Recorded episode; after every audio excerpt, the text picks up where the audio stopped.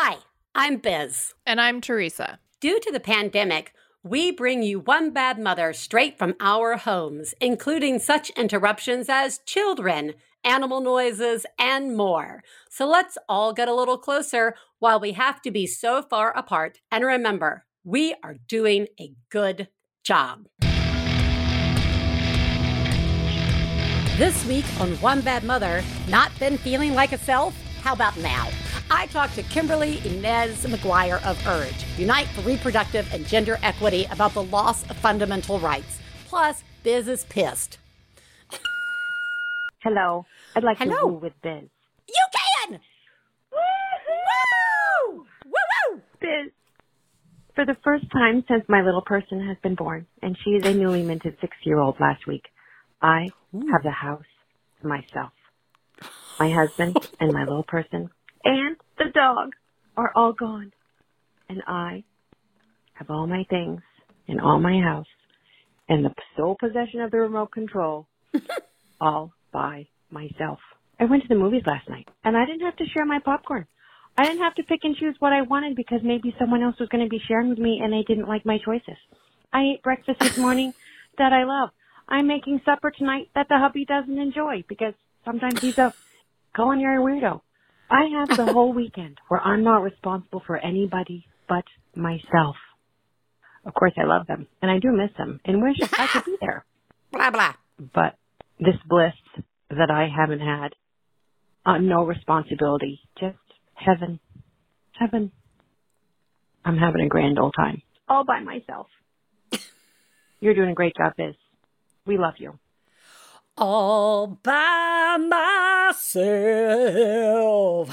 Don't wanna be. Wait, no, I do wanna be. I wanna be all by myself. I did not miss the fact that you said six years. Okay? I did not miss that. You know, I think before kids, it's easy to think that's a lie. You've been by yourself. and then, and then you learn maybe it's not a lie. Maybe you haven't truly been alone in your own house in years. Like truly alone. Like the thing about a weekend is that you're not like racing like a five hour clock. Like let's say they go away for like five hours or six hours. Ah, It's a rush. But like a weekend, you have a chance to absorb that. I am so glad that you called. I see you. I see you being selfish. And I think it is great. What is also great is that it is time for thank yous.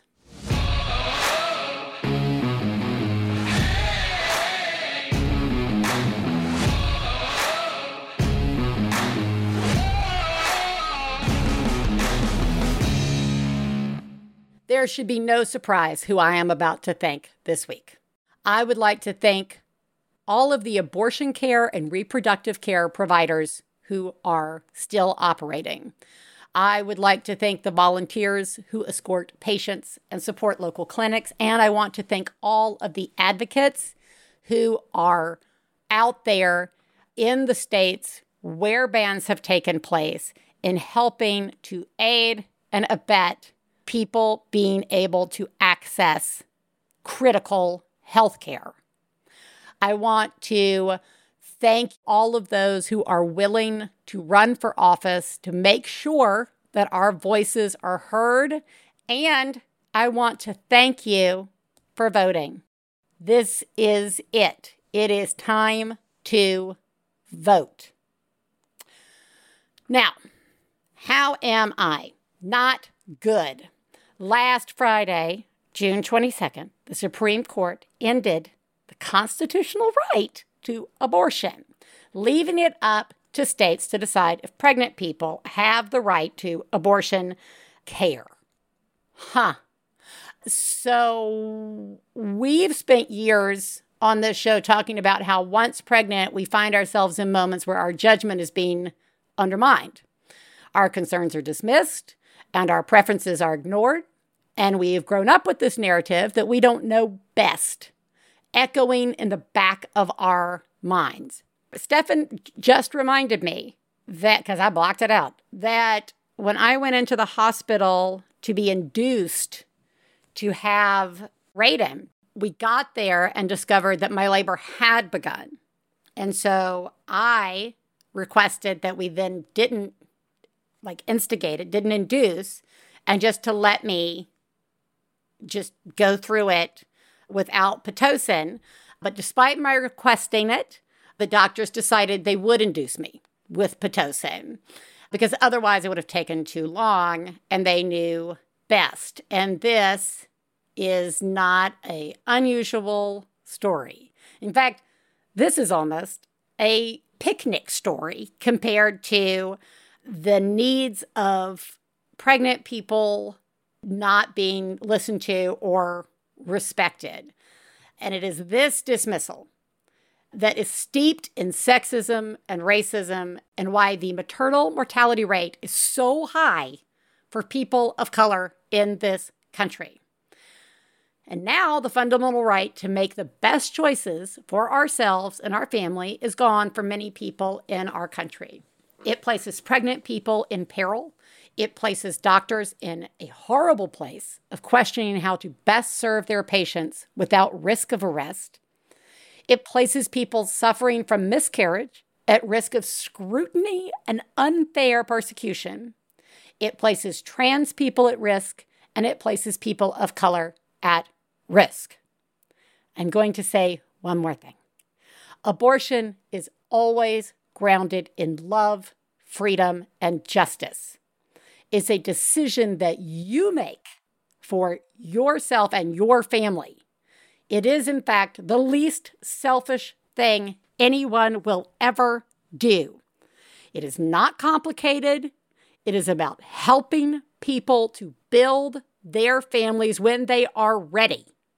Okay? In this week's show notes, there will be an extensive list of resources and information, including how to speak about abortion, how to talk to kids about it, and how to get involved. I highly recommend checking out the National Abortion Fund Network, which supports local funds, especially in places where bans have gone into effect. Also, going forward, all proceeds made from the One Bad Mother merch will be donated to the National Abortion Fund Network. So head on over there, get some OBM merch, get yourself a sweatshirt. We're going to be trying to bust out some new things in the shop over the next couple of weeks, including a trucker hat, as well as a new design. So go buy the merch and we will donate that directly to the National Abortion Fund, which, ha, ties in nicely to what we're going to talk about today with Kimberly Inez McGuire of URGE, Unite for Reproductive and Gender Equity. Please take a moment to remember if you're friends of the hosts of One Bad Mother, you should assume that when we talk about other moms, we're talking about you. If you are married to the hosts of One Bad Mother, we definitely are talking about you. Nothing we say constitutes professional parenting advice. Biz and Theresa's children are brilliant, lovely, and exceedingly extraordinary. Nothing said on this podcast about them implies otherwise. Oh my gosh, everybody. I'm very excited and honored to be talking to Kimberly Inez McGuire, who is an award winning communication strategist, queer Latina reproductive justice advocate, and lifelong policy wonk with more than a decade of experience creating and implementing winning strategies to reshape the public narrative and policy landscape. As executive director of URGE, Unite for Reproductive and Gender Equity, Kimberly leads the organization in building a world where all people have agency over their own bodies and relationships and the power, knowledge, and tools to exercise that agency. Kimberly brings her work with URGE comprehensive intersectional experience with youth leadership, wins in federal and state policy and campaigns, and deep roots in reproductive justice organizing. Why on earth would we be talking about that today, everybody? Welcome. Thank Kimberly. you so much. Yes, my bio at this point is a list of things that they are just continually messing Yeah. with. check, check it, scratch it out. I know Uh-huh. you're right. That's uh, you should change your bio to be everything opposite, and then they'll try to fuck with you that Uh-huh. way. I Right, like this. right? You'll fake them out. Uh-huh. Yeah, that's right. Got to get creative. All right. Well, before we get into the Urge organization and your work, please tell us who lives in your house. Absolutely. So, uh, living in my house, we have a small, delightful, but occasionally quite annoying cat who may or may not try to knock off all of the precariously placed uh, technology keeping us on the phone today. So, we'll see. And replacing the cat in Yes. my uh, home and my heart is my one year old baby, who is uh, an absolute delight. Uh, she Ah. just started walking in earnest she uh, is just amazing and wonderful. And I haven't slept in a year, so Well, yeah. that's fine. Well, I was going to say, like, like, here's the thing. I, I know what one year old is code for. and I know what delightful means. That is Uh-huh. probably all very true that the child is delightful. Mm-hmm. But I have to ask you then, really, how are you? You know, um, it's been interesting talking about abortion oh, this Oh, week because you know I'm I'm a single mom and I have a flexible job. I Yeah. have reliable childcare. I have privilege and resources, and I am tired all the time.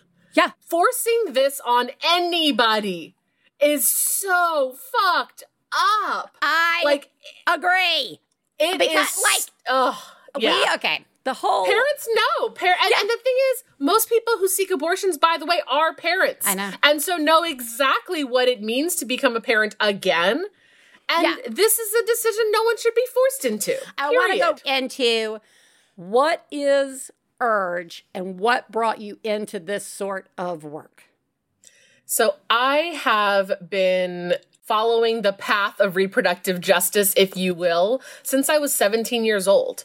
I was really fortunate as a young activist in college. I got to actually meet Loretta Ross, who is one of the mothers of the reproductive justice movement. I heard her speak and I said, okay, this is, this is my life. I want to dedicate my life to reproductive justice. And for me, as a young queer Latina, I looked at the feminism that was kind of mainstream and being presented to me, and it felt very white and very straight. Didn't feel like it was connected with my life experience. Right. And then I thought about and looked at the sort of examples I had from like civil rights and like Latino civil rights leadership. And that also didn't feel like it was holding the queerness and, you know, women. And so there was something when I, when I encountered reproductive justice and saw that it was created by black women, brought to black, indigenous, Latina, and API women as a framework to bring together women of color politically across race, gender, and class, it all made sense. Oh, well, I got to tell you, that was insightful. I appreciate that, right? Like, I mean, because I, think I can pick and piece, and yeah, I was a gender study, women's studies minor in college, you know, like, I but like, I did not know that origin of reproductive rights. Okay, continue. I just wanted to say that was a really cool story. Thank you very much. Well, and I have been, you know, really, really grateful for the leadership and the scholarship of women of color and black feminists in particular who were making connections around race and gender literally decades ago, right? That our country is sort of kind of just starting to catch up to, you know, and, and one of the things I did as a young activist in college was I actually interned for the organization that I'm now the executive director of. Wow. And it was an amazing experience. You know, I was like 18 and I thought, okay, I've got an internship. Like, what am I going to do? Like, make photocopies, right? Right. I was just happy to be there. But actually, it was a place where, as a young person, I was listened to. People cared what I had to say. They they actually valued my input, and mm. that stuck with me. Right? As a young person, so often young people are dismissed, they're misunderstood, they're disregarded, and so I was, you know, years later after I'd done work with the National Latina Institute for Reproductive Justice, with communications shops and other places working around these same issues when I had the opportunity to become executive director of Urge, I just jumped at it because Yeah. this is an organization that is putting young people's leadership front and center. And in this moment, I think what's really important about Urge is we are organizing young people in the South and the Midwest. And we are working, yes, for reproductive justice. We're also working for LGBTQIA liberation and we're working to defend democracy. So we are an organization bringing together young people to, in places like Ohio, Alabama, and Georgia, defend democracy, defend trans young people, and defend abortion. So we've got our hands full. I was gonna say easy We're peasy, lemon busy. It is What is that? What's your timeline? A week? like you know? I mean, you know, we we just we spun the wheel of uh, challenging issues. I guess. Um, well, no. I, what that wheel? That wheel would just be spinning and spinning and spinning because Uh-huh. it is. I mean, wow. I want to ask about encouragement. I've got a, a friend. She did a lot of grassroots work around homelessness. It was on the advocate side, and then joined the like works for one of our council representatives. And I said to her on the LA homelessness problem. Okay, that is. I said to her, wow. how do you how do you have hope how do you do this job right Yeah. and she said i do have hope and it, it is very frustrating but i do believe we can make the change which i think is a minor miracle right like maybe it's like casting a spell putting it out in the world and see what happens but can i are you encouraged i mean after a week like we've had not only after the years that we've had when it comes to trans and LGBTQ rights, as well as losing our fundamental right to choose what we do with our bodies, how do you feel encouraged? Tell me something inspiring. Wow, I'll just No break out. In, pressure. I'm just gonna break out into song. I think. No. Thank you. I'll take it Um, in song. so uh, there's actually several things that give me hope. I have to Okay. say. So one is to remember that the opposition is attacking us because they are afraid of us. They are attacking abortion access because they know that when we control our own reproductive destinies, we have power and control in our lives. And that makes us politically powerful. So of course they're trying to control our bodies. We also know that they're attacking our democracy because they are afraid of being voted out of office. So it is encouraging to me in a strange way to know that the attacks are so intense because they are afraid of us. And I'm really clear on the generation of leadership that is coming up right now, just to give you a, a glimpse into young people. So, first of all, young people 18 to 34 are majority people of color. They are majority black, brown, indigenous people of color. And the way that young people think about political issues is so different from previous generations. We just did a major national poll. And one of the things that we saw was for young people, two out of the top three issues were abortion access and racial justice and discrimination. And young people see these issues as connected. So when we look at who- What? Who, are right? Who are the generation of young people that are coming up? First of all, they are more queer and trans and non-binary than every generation before. I they can are see that in my kids' middle school.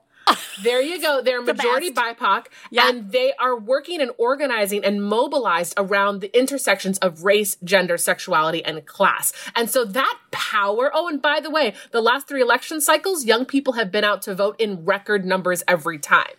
So this idea of, you know, this mythology around like young people don't vote, it's not true. It hasn't been true for years. Young people are engaged and they are pissed off. And so what we're seeing in many ways is a proportional backlash, right? And fear of the rising power of young black and brown and queer and trans people. But guess what? They're rising nevertheless, right? And when I think about, you know, what is happening now in terms of young people organizing with abortion funds to make sure that people have logistics and money to get abortions across state lines, when I think about in particular the ways that young people are also helping each other access abortion pills so that they can safely and effectively self-manage their own abortions on their own terms and in their own homes.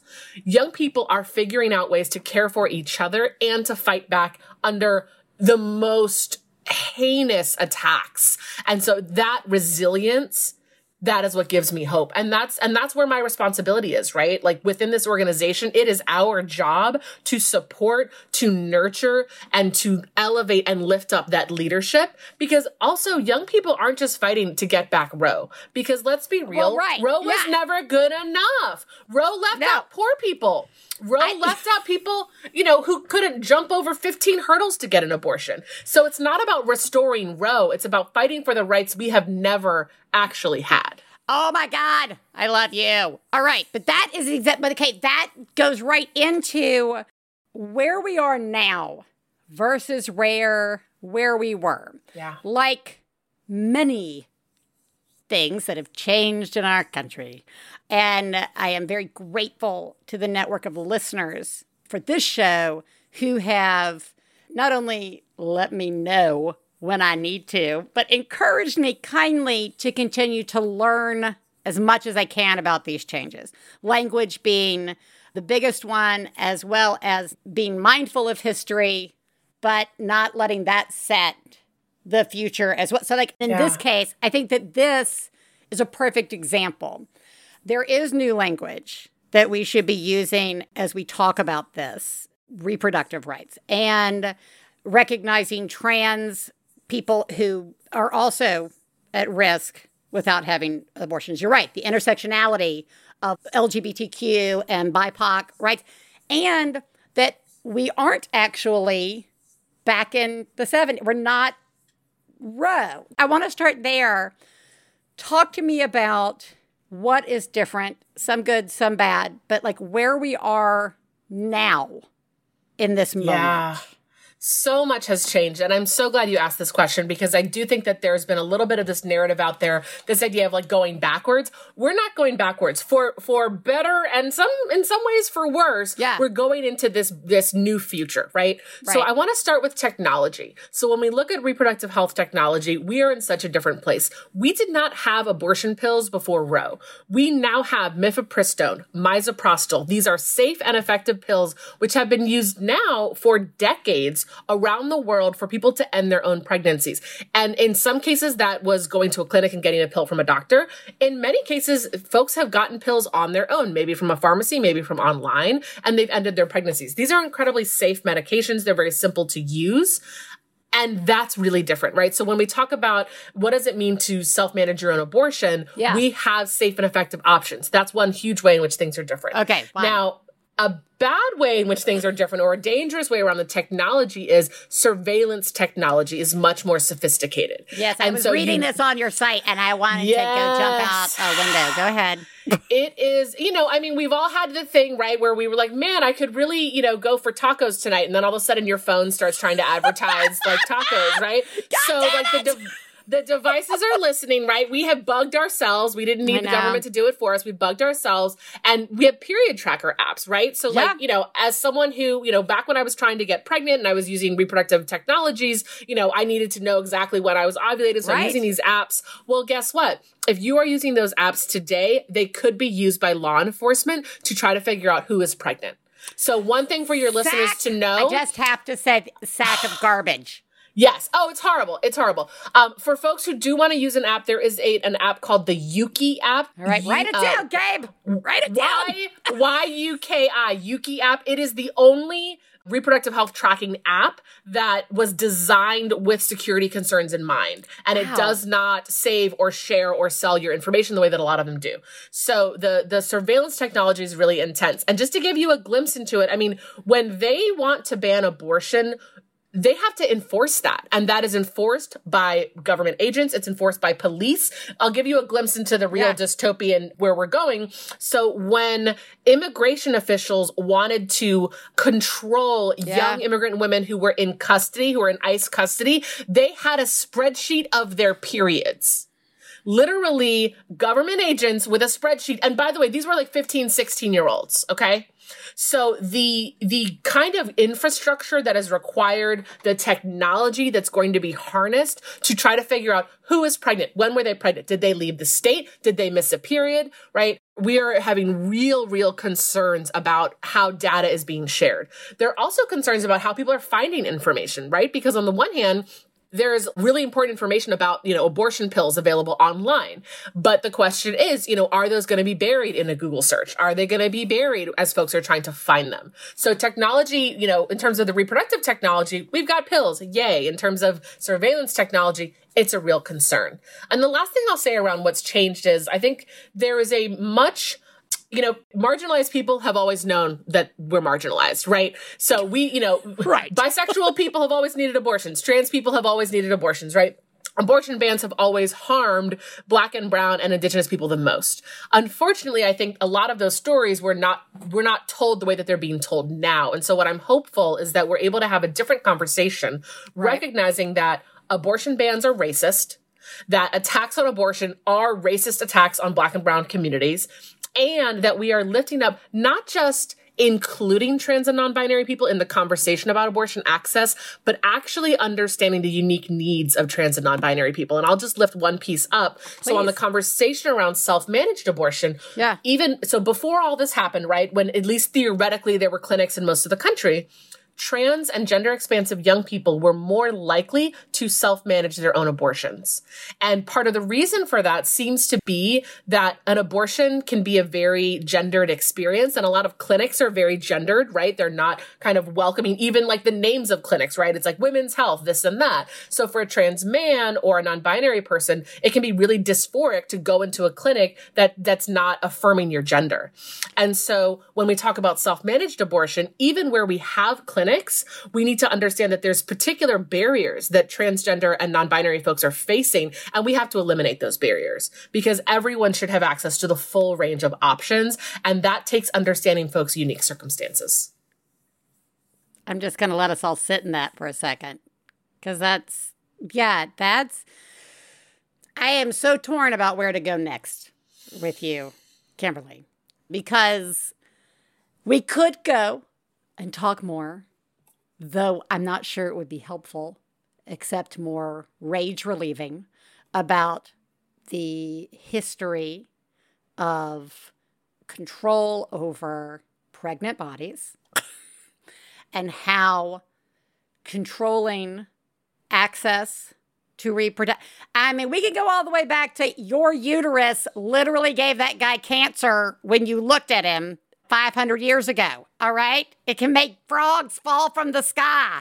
You a whore and a witch unless you're making a baby. Right? Like, I mean, it has forever been used. And that's that's that's just like history of white women, right? Like that's not even the forced hysterectomies, the forced, you know, like I, it, ah, or the, it, we could just scream. We honestly, we could just scream. scream. for 30 minutes straight, and yeah. that would probably connect with a lot of your listeners. That would probably, yeah, just like, ah! okay. We could, but actually, I, now that I've done a little screaming, now that I'm making a little pearl inside my rage filled soul, moving forward, because I think, especially in areas of our country where there are battles going on right now about inclusive rights, right? About using better language, about a clinic. You know, it makes you want to go, God, I just, all they want to do is give abortions, right? Like, just let them, right? Like, but making sure we're mindful of how we're using our language, like the experience of a trans person going in.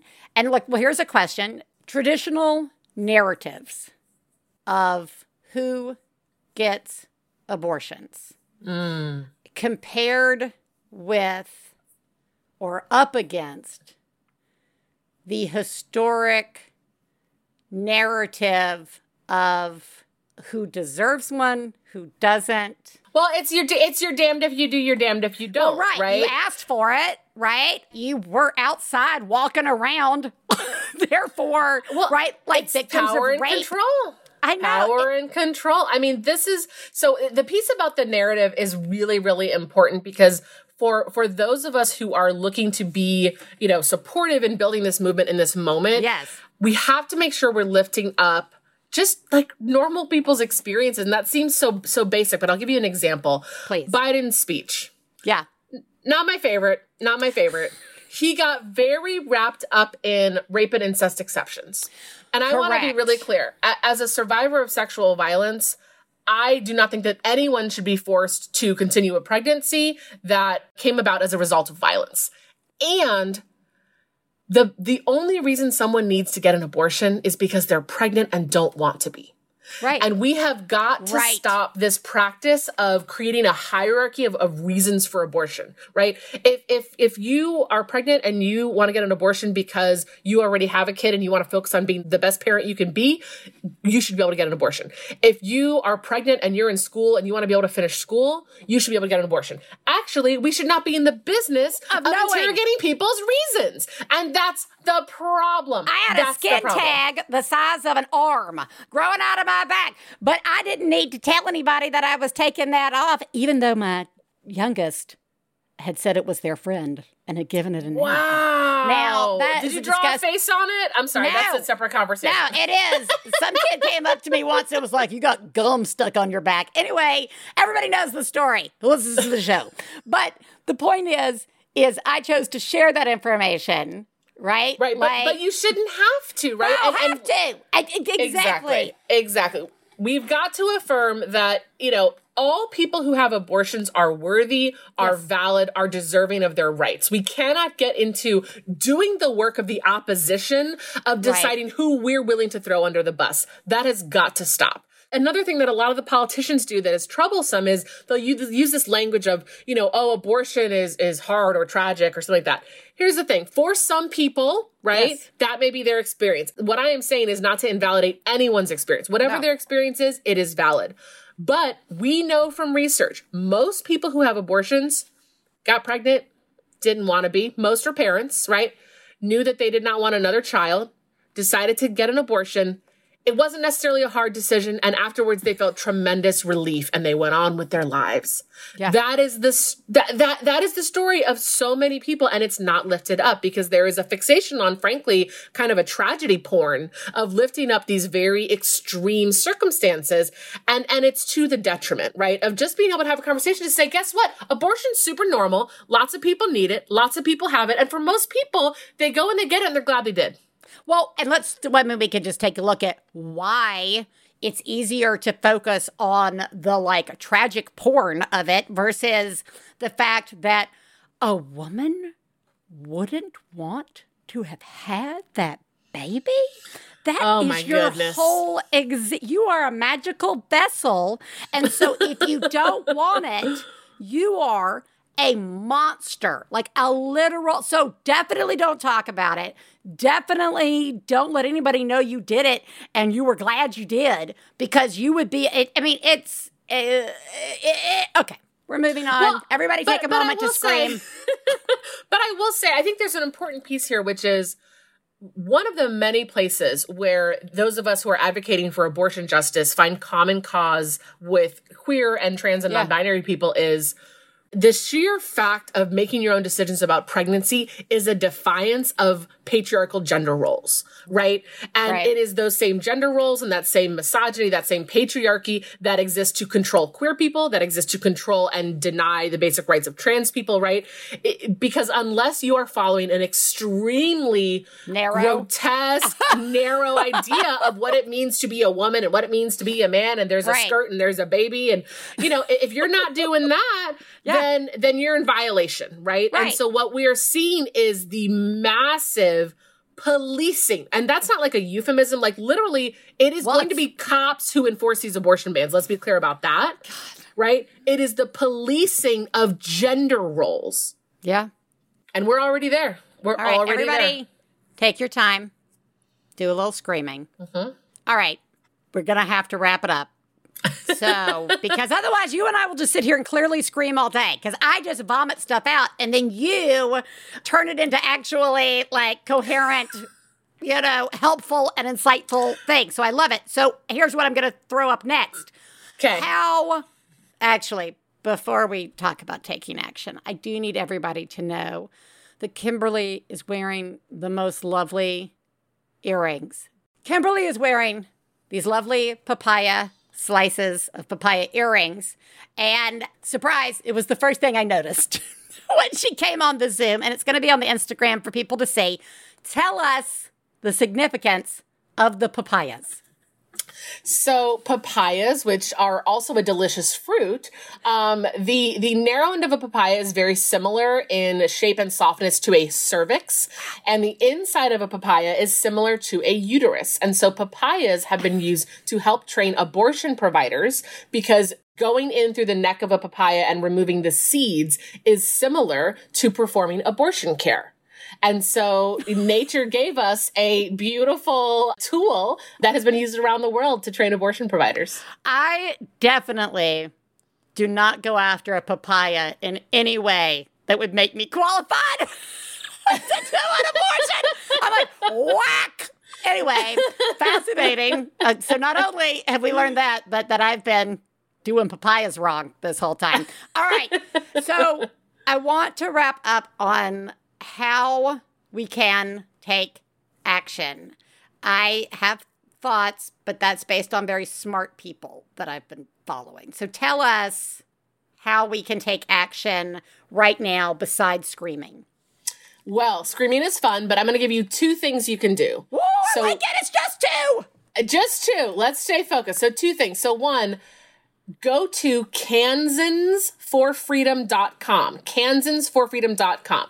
We are still fighting to defend abortion access in Kansas. It is, the fight is oh. not over. And okay. if you can make a donation today, you can help us get young people out to vote in Kansas and we can actually hold on to abortion access in that state. So help us keep Kansas on the map for abortion access. Donate to kansansforfreedom.com. The okay. second thing you can do is help us get the word out about self-managed abortion, particularly around mifepristone and misoprostol. It's important that people have access to this health information. So if you go to urge.org slash SMA Zine. That's urge.org slash SMA, like self-managed abortion, zine, Z-I-N-E. You can check out our zine, which tells a beautiful story. It's a gender expansive story about young people and how folks are accessing abortion pills and ending their own pregnancies. This is information everyone in this country needs to have access to because it's going to be an important option. Um, it's an important option now. It's going to continue to be an important option. So get the word out and donate to Kansas for freedom because the fight's not over. Woo! Kimberly, thank you so much for joining us. It is a fucked up thing to suddenly be really needed to come out and talk. like, I wish this had just been like one of our regular, we need a really cool guest to come on the show moments and not, oh my God, the sky is falling, it's raining uteruses. So I am also now I'm only going to use papayas in every text I ever send to anybody ever. There you go. Thank you for your work with Urge as well as all of the other work you have done in changing our public narrative. That is needed in so many spaces, but the narrative surrounding having kids in your house has been one that is really just doesn't fit for a lot of us. And yeah. The more we can talk about it and the more we can share our stories, regardless of what they're about, the more normal it is. Right. So thank you. We are going to make sure we link everybody up to Urge and the work they're doing, as well as the zine, as well as the Kansas fight that is taking place right now, as well as to all the other sites that I've been mentioning throughout the show today. Thank you. And you, and congratulations on having a one year old in your house. I kept her alive for a whole year. You so, did it. And I'm out here fighting abortion bans. I so. know. I know. oh, honey, they, we all broken and haggard after a one year old uh-huh. was in our uh-huh. house. All right. So I see you. I see you. And you are doing, you are doing such a good job. So thank, thank you. you. Thank you for having me. Glad to be here. And you know, for uh, for my cousins, for my nieces, for my nephews, for my little one year old girl, um, I'm gonna keep fighting.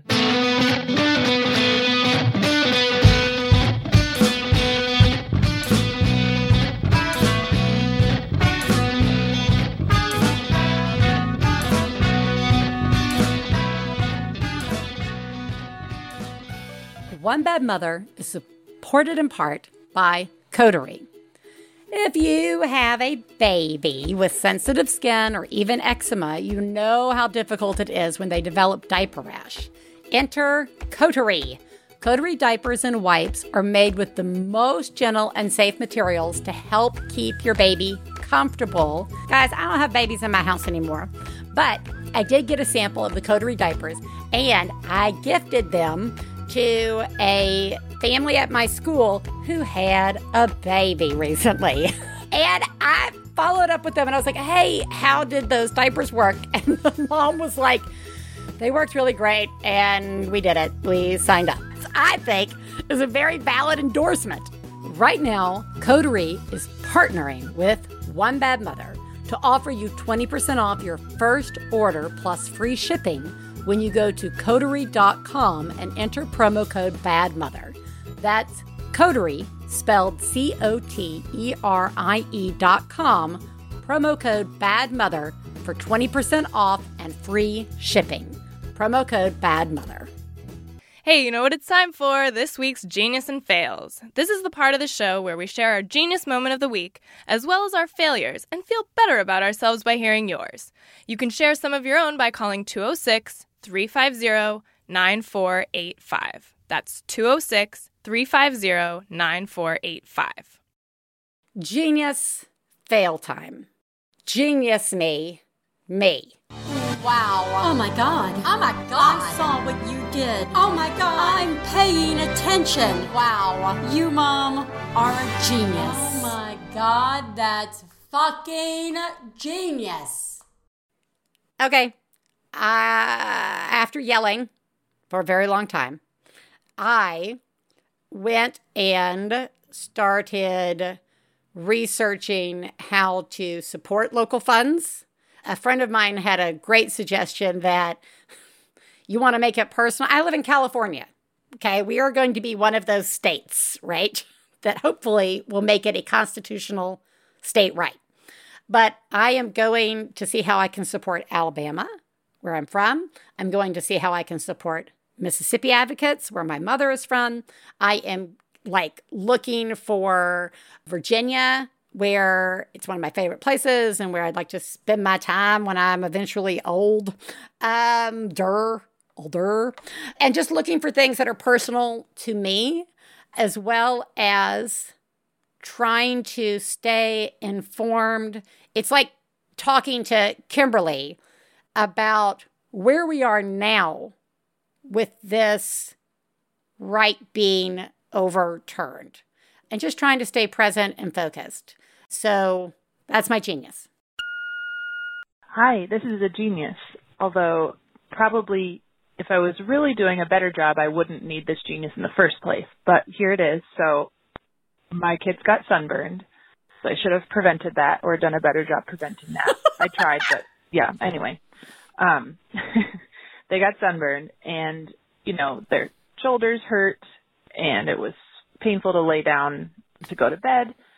Um, but my daughter had a good idea, which is to put on her rash guard, like her long sleeve swim shirt. And yes, they should have just worn that outside, but that's a whole other story for a different phone call. But uh, uh yeah, anyway, the like smooth swimsuit material and the long sleeves, like that did the trick. So they've been sleeping in their long sleeve swim shirts the past couple nights I don't know if it actually feels better, but who cares? They say it does, and they've been sleeping well, so genius. But yeah, probably in the future, just wear the long sleeve rash guard when you're in the sun, like that's what it's for. But we didn't, but now it's sort of like a cool, smooth item of clothing for them to sleep in while their sunburn heals. So yeah, I suck a little bit, but the hmm. genius was listening to my daughter's idea and it's working. So there you go. All right. Everybody's doing a great job. Thank you. Bye. also, not caring if it's actually working when it works. Like, I don't want to know how it works. I don't want to know how the sausage is made. I just want to eat it. I don't want to know how this long sleeve sun guard shirt is helping my child sleep. I just know that they're sleeping. And in fact, I might have my children wear a sun guard to sleep all the time, even when they're not sunscreen. Maybe it helps them sleep. I I love you, and I really needed to hear this call today because it makes me remember how great people are. And you were great. And I just appreciate that we all know that there was a fail in here, but that we have moved past focusing on something like that, celebrating the wins. You are doing a really, really good job. Failures. Fail, fail, fail, fail! You suck. Well, it's summer and mosquitoes are back. And anyone who listens to the show knows that Raiden is delicious. And despite buying every device that could possibly prevent mosquitoes, including all the new Wirecutter recommendations, I've seen them in the New York Times and I have bought them. One, I just let them run and then run out of their juice and their batteries. So that's not a good use of them. And uh, two, I just hate seeing that kid eating up. I hate it. I hate it. It makes me feel bad. I'm not sure. Like, we put the spray on and then we put the cooling spray on after the bites. But, like, she gets eaten at night. We have our house is sealed. I don't know how these one or two mosquitoes get in. They're just like, yum, Raiden. That's all we want. And, you know, I hate it. I don't like it. Doesn't make me feel good. Makes me feel like I'm somehow failing because I cannot prevent this from happening.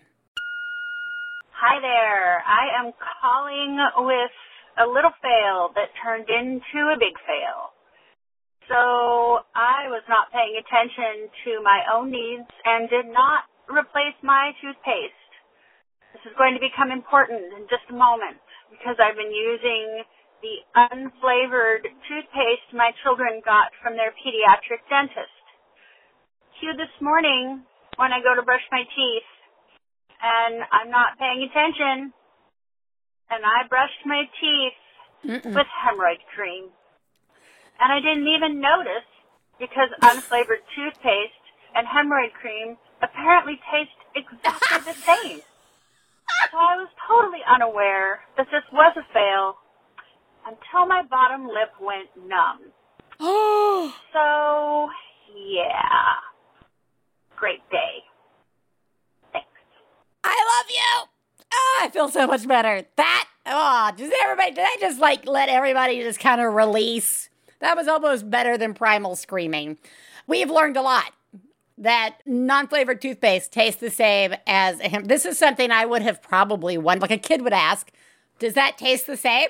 Right now, you have an answer. Thank you for doing the science for us. That is nice. A lot of failure in this, but you took that failure and you swallowed it. And just you took care of it. You did it, and I appreciate you sharing it because it makes me feel better. You are the greatest mom I've ever known. I love you, I love you. When I have a problem, I call you on the phone.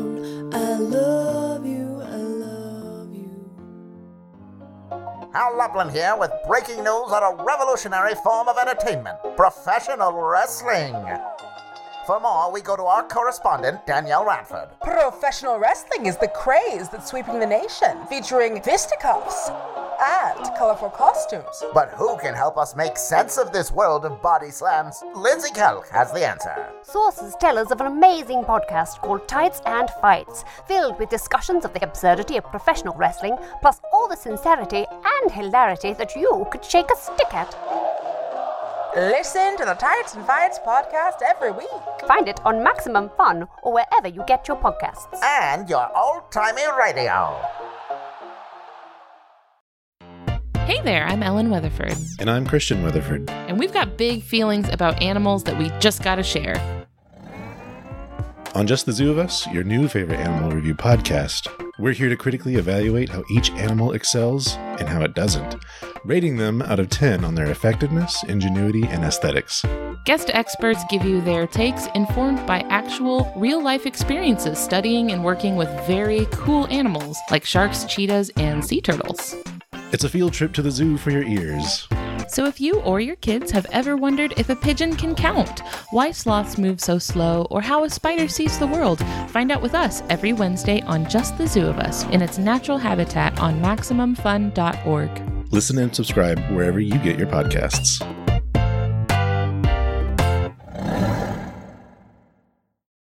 All right, everybody. It is time to listen to a mom have a breakdown. Hi, One Bad Mother. This is a rant. It's Sunday after the Roe versus Wade overturning Supreme Court decision was handed down on Friday. So it's been, mm, you know, 48 hours or so. And I've been real upset about it all weekend because, you know, I, I care about having control over my own body and about other women having control over their bodies and all childbearing people being able to control what happens within their own uteruses. But, you know, anyway, I've been upset about it all weekend and, you know, I've been bringing it up more frequently than is probably comfortable for some of the non-childbearing folks in my life. And my partner, who is a, a wonderful partner, wonderful husband, so supportive, feminist, wonderful father, he rolled his eyes this evening when I brought it up. As in like, oh, here we go again. And, you know, I just, I just can't. I just can't with this right now because I just, it is such a big deal. And to even expect that I would have come to terms with it, with it in any regard in these 48 hours, I, I just, it just makes me even more livid. And it just, I, you know, I, I don't want to assign any gender based labels to the people at whom I am most angry at. Um, although certainly there are certain, three certain people, four certain people, five certain people on the Supreme Court who, uh, you know, might warrant that. But, um, when my own loving, supportive, feminist husband gives me the eye roll that says, can you maybe move on? Do you have to right now? Does this need to be so upsetting in this moment? No, no, I'm grieving. I'm grieving. You do not get over grief in 48 hours. You know, it's, it's just, it's just too much. So, I'm just trying to keep my cool. Trying to figure out how to talk to my kids about it put it in terms of consent, put it in terms of permission. I'm very proud of them for understanding that as much as they do. Proud of my partner and I for having taught that as well as we have. But I just need to get through this grief and come to the other side with a plan before I can tolerate anybody rolling their eyes at me about this. So, I'm really trying to do a great job, even when the highest court in the land is really fucking it all up for me. So, thank you very much. You're doing a great job too. Bye. You are doing a good job. And I am in awe of how how much grace you are giving all of those around you and how much grace you are using to avoid the bottom line, which is that you are pissed. You are super fucking pissed and sad and enraged. And sometimes we just have to allow ourselves to feel that. Traditionally, women and anger have been frowned upon. And I think losing a fundamental right to control over our own body is angering. And you are right. You don't need to accept I realize I look, I love Stefan more than anything. and he is so supportive and feminist and all the same things that you have described. My anger, especially over the weekend, was so high. I didn't get an eye roll, but like there were one or two times where he like used language about something that seemed dismissive, even though I knew he wasn't being dismissive. But I mean, the death look that I gave him, and like my toe, it just went to what? What exactly was it that you were about to say? Oh, no, I, what I meant was, okay, right? Like, I, like, it's okay for you to be super pissed, right? Like, there's no, I, I'm like, sorry, you get to be. You get, you're right, you are grieving. And we are all going to grieve in different ways at different times. And I think why this rant is important is because just like we say, we should be starting from a place of just assuming we love our kids. as opposed to saying, I mean, I love them, like using, I love them making all these excuses before we talk about how tired we are, or how lost we are, or how unlike a self we feel, or how depressed we are, or just that we just are fucking done. But I love my kids, right? Like, I, I got it. Got it. Don't waste your breath on selling me something I already know. Use your breath to express your anger and your frustration. And I think the same is true of this. We need to give each other grace and space as we vomit our rage. And we're going to step in it when we're raging. We're going to make mistakes when we're angry. But if we can be kind to each other, then that will help us each get through that rage together. So, again, I just want to say you are doing a really good job. Do not apologize for your anger ever or your grief. Everybody, this was interesting, interesting show.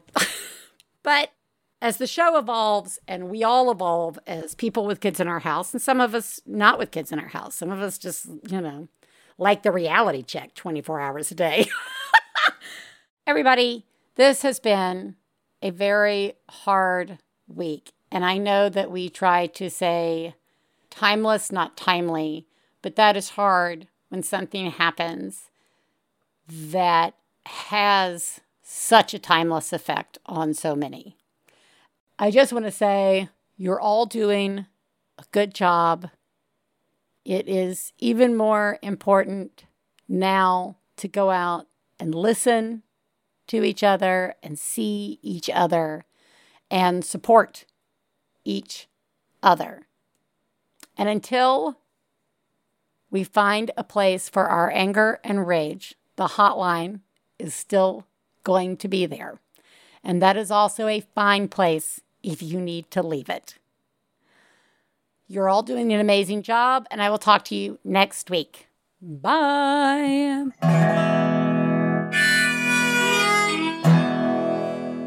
I got to low down blues. Got to low down mama blues. Got to low down mama blues. Low down mama blues. Got to low down mama blues. Got to low down mama blues. You Know that right. We'd like to thank Max Fun, our producer, Gabe Mara, our husbands, Stephen Lawrence and Jesse Thorn, our perfect children who provide us with inspiration to say all these horrible things, and of course, you, our listeners. To find out more about the songs you heard on today's podcast and more about the show, please go to MaximumFun.org slash One Bad Mother. For information about live shows, our book, and press, please check out OneBadMotherPodcast.com. One Bad Mother is a member of the Maximum Fun family of podcasts. To support the show, go to MaximumFun.org slash join. Well, daddy, baby, fussing fight, got low down mama blue. Oh, said daddy, baby, fussing fight, got low down mama MaximumFun.org. Comedy and culture. Artist owned. Audience supported.